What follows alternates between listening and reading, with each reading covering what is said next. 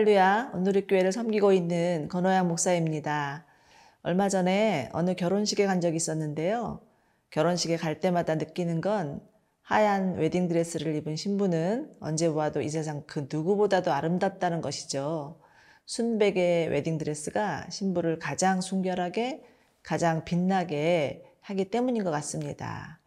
아마 거룩한 옷을 입고 하나님께 나아가는 제사장도 이스라엘 백성들의 눈에는 너무나 거룩하게 보였을 것입니다. 그러나 거룩한 옷과 함께 그 마음까지도 거룩해지는 것이 더 중요하겠죠. 오늘도 우리를 만나주시는 하나님께 우리의 마음을 단장하며 나아가시기를 바랍니다. 함께 묵상할 말씀은 출애굽기 39장 22에서 31절입니다. 출애굽기 39장 22절에서 31절 말씀입니다.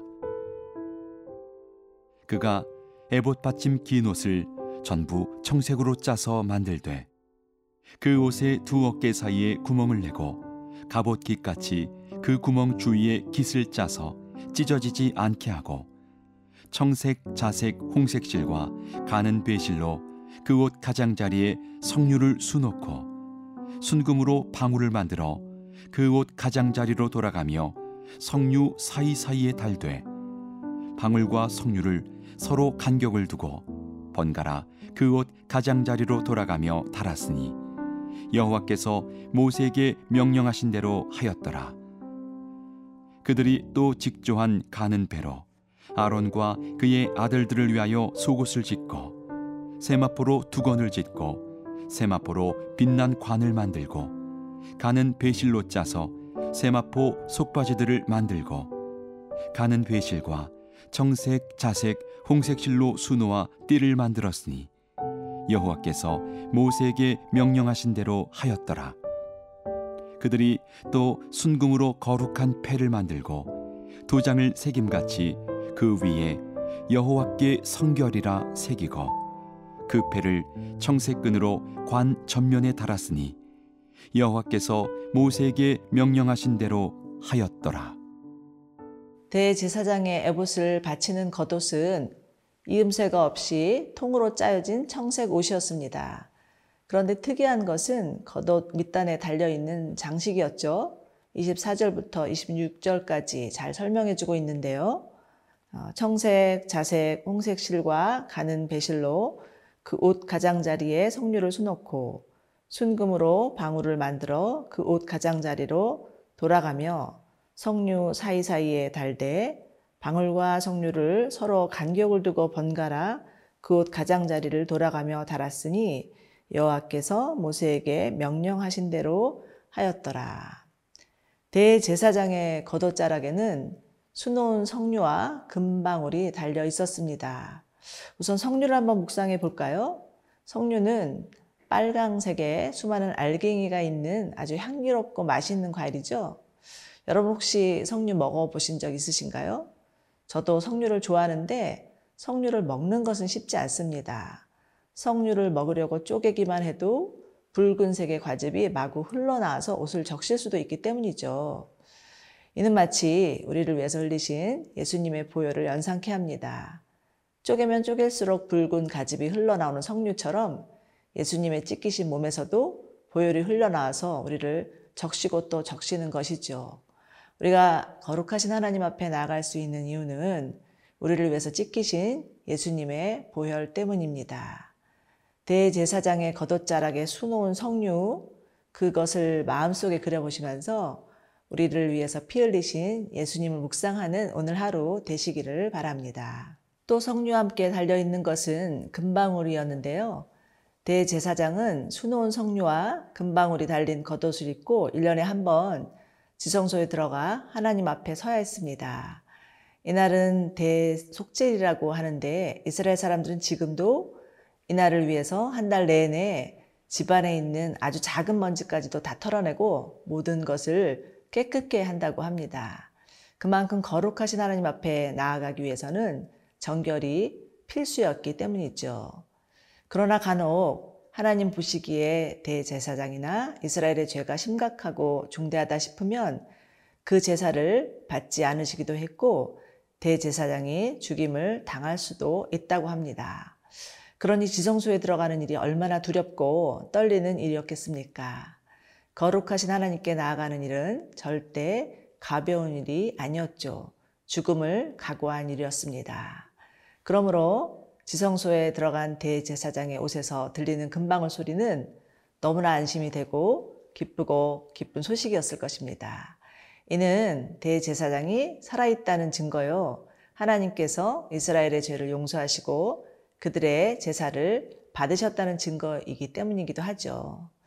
그런데 여러분, 대제사장의 옷에서 나는 금방울 소리처럼 우리에게도 기쁜 소식이 있죠. 바로 구원의 기쁜 소식, 복음입니다. 그런데 복음은 우리뿐만 아니라 온 세상에 있는 잃어버린 영혼들이 들어야 될 소식이죠. 복음을 들은 자는 가만히 있을 수가 없죠. 하다못해 마켓에서 원 플러스 원 행사만 해도 온 동네방네 다 알리는데 온 세상을 구원할 기쁜 소식을 듣고도 알리지 않을 수가 있겠습니까?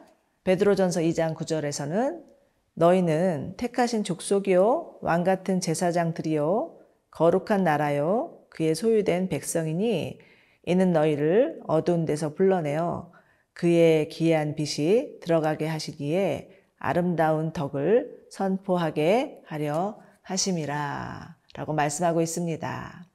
사랑하는 여러분, 우리는 이 기쁜 소식을 전해야 될 사명과 책임이 있는 자들입니다. 이 기쁜 소식을 전해야 될 대상이 누구일까요? 성령께서 생각나게 하는 사람들, 그 사람들의 이름을 부르며 먼저 기도하길 원합니다. 그리고 그들에게 다가가 복음 전하는 우리 모두 되기를 축원합니다.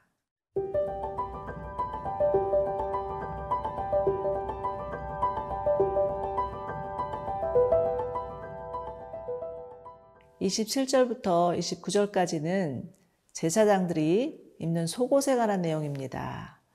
이들이 입는 속옷의 재료는 직조한 가는 배, 곧 세마포였죠. 머리에 쓰는 두건과 관, 그리고 속바지까지도 세마포로 만들어야 했습니다. 이처럼 제사장들은 하나님께 제사 드리기 위해서 언제나 깨끗하고 정갈한 모습으로 나아가야 했습니다. 이러한 모습은 구원받은 하나님의 백성들의 모습이기도 하죠. 요한계시록 7장을 보면 흰 옷을 입은 수많은 무리가 손에 종려나무 가지를 들고 하나님과 어린 양 예수 그리스도를 찬양한다고 합니다. 정말이지 상상만 해도 기대되고 흥분되는 장면 아닙니까? 우리 모두 그날을 기다리며 정결한 신부로 살기를 간절히 소망해 봅니다. 자, 이제 마지막으로는 거룩한 패를 만들고 그 위에 글자를 새겨야 했습니다. 30절과 31절 말씀인데요. 그들이 또 순금으로 거룩한 패를 만들고 도장을 새김같이 그 위에 여호와께 성결이라 새기고 그 패를 청색 끈으로 관 전면에 달았으니 여호와께서 모세에게 명령하신 대로 하였더라. 순금으로 만든 거룩한 패는 제사장의 머리에 있는 관에 부착하는 것을 말합니다. 거기에다가 여호와께 성결이라는 글자를 새겨야만 하는 거죠. 이는 마치 학교나 직장에서 자신의 이름이 적힌 이름표를 달고 다니면서 자신이 누구인지를 알리는 것과 마찬가지 아닐까 싶습니다. 여호와께 성결이라는 패는 바로 제사장들의 정체성이었습니다. 그런데 이는 참으로 두렵고 떨리는 일이죠. 여호와께 성결이라고 머리에까지 붙이고 다니면서 만약 그 삶이 따라주지 않는다면 그야말로 하나님의 이름에 먹칠하는 것 아니겠습니까? 오래전에는 한동안 기독교인들 사이에 자동차 뒷면에 익투스, 물고기 모양의 표식이죠. 그것을 붙이고 다니는 게 유행이었습니다. 익투스는 자신이 기독교임을 알리는 표시이기도 했죠. 그러나 만약에 그렇게 붙이고 다니면서 교통법규를 어기거나 사람들을 함부로 대한다면 어떻게 되겠습니까? 세상 사람들은 여지없이 예수 믿는다고 하면서 왜 저래? 그러니까 난 교회 안 간다니까? 이렇게 말하지 않겠습니까? 여러분, 하나님이 말씀하신 대로 사는 것은 쉬운 일이 아닙니다. 우리의 본성은 하나님의 말씀과 위배되기 때문에 마치 살아있는 물고기가 물을 거슬려서 올라가듯이 우리의 본성을 거스르지 않으면 말씀대로 살 수가 없습니다. 그러므로 날마다의 큐티가 필요한 것 아닐까요? 말씀에 나를 비춰보고 내가 오늘 하루도 하나님께서 주시는 말씀대로 살았는지를 살피는 시간, 자신을 성찰해보는 시간을 가지는 것은 매우 중요합니다. 그러나 여러분, 우리가 꼭 알아야 될 것은 거룩은 율법이 아니라는 것입니다. 거룩은 하나님을 향한 사랑입니다. 하나님을 사랑하기 때문에 하나님의 말씀대로 살고 싶은 마음이 저절로 불일 듯 일어나는 것이죠. 오늘도 하나님을 사랑하는 열정으로 거룩해 되는 우리 모두 되기를 소망합니다.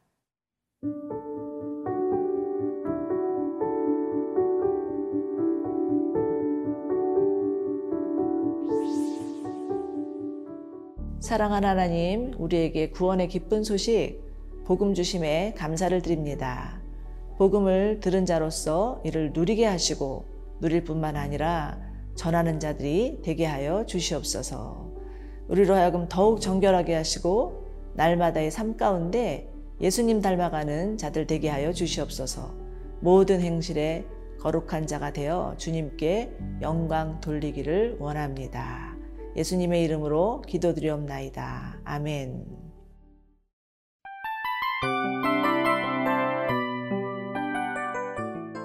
이 프로그램은 청취자 여러분의 소중한 후원으로 제작됩니다.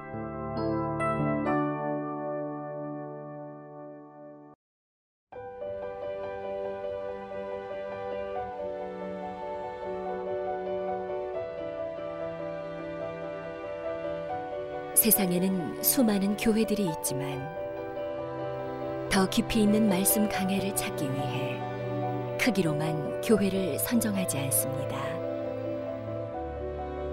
보다 좋은 영적 콘텐츠를 더 많이 나누기 위해 방송비를 받지 않습니다. 1년 365일 복음만 전하고 싶어서 우리는 광고를 하지 않습니다. 온누리의 복음을 땅끝까지 CGN TV와 함께 땅끝 선교사가 되주세요.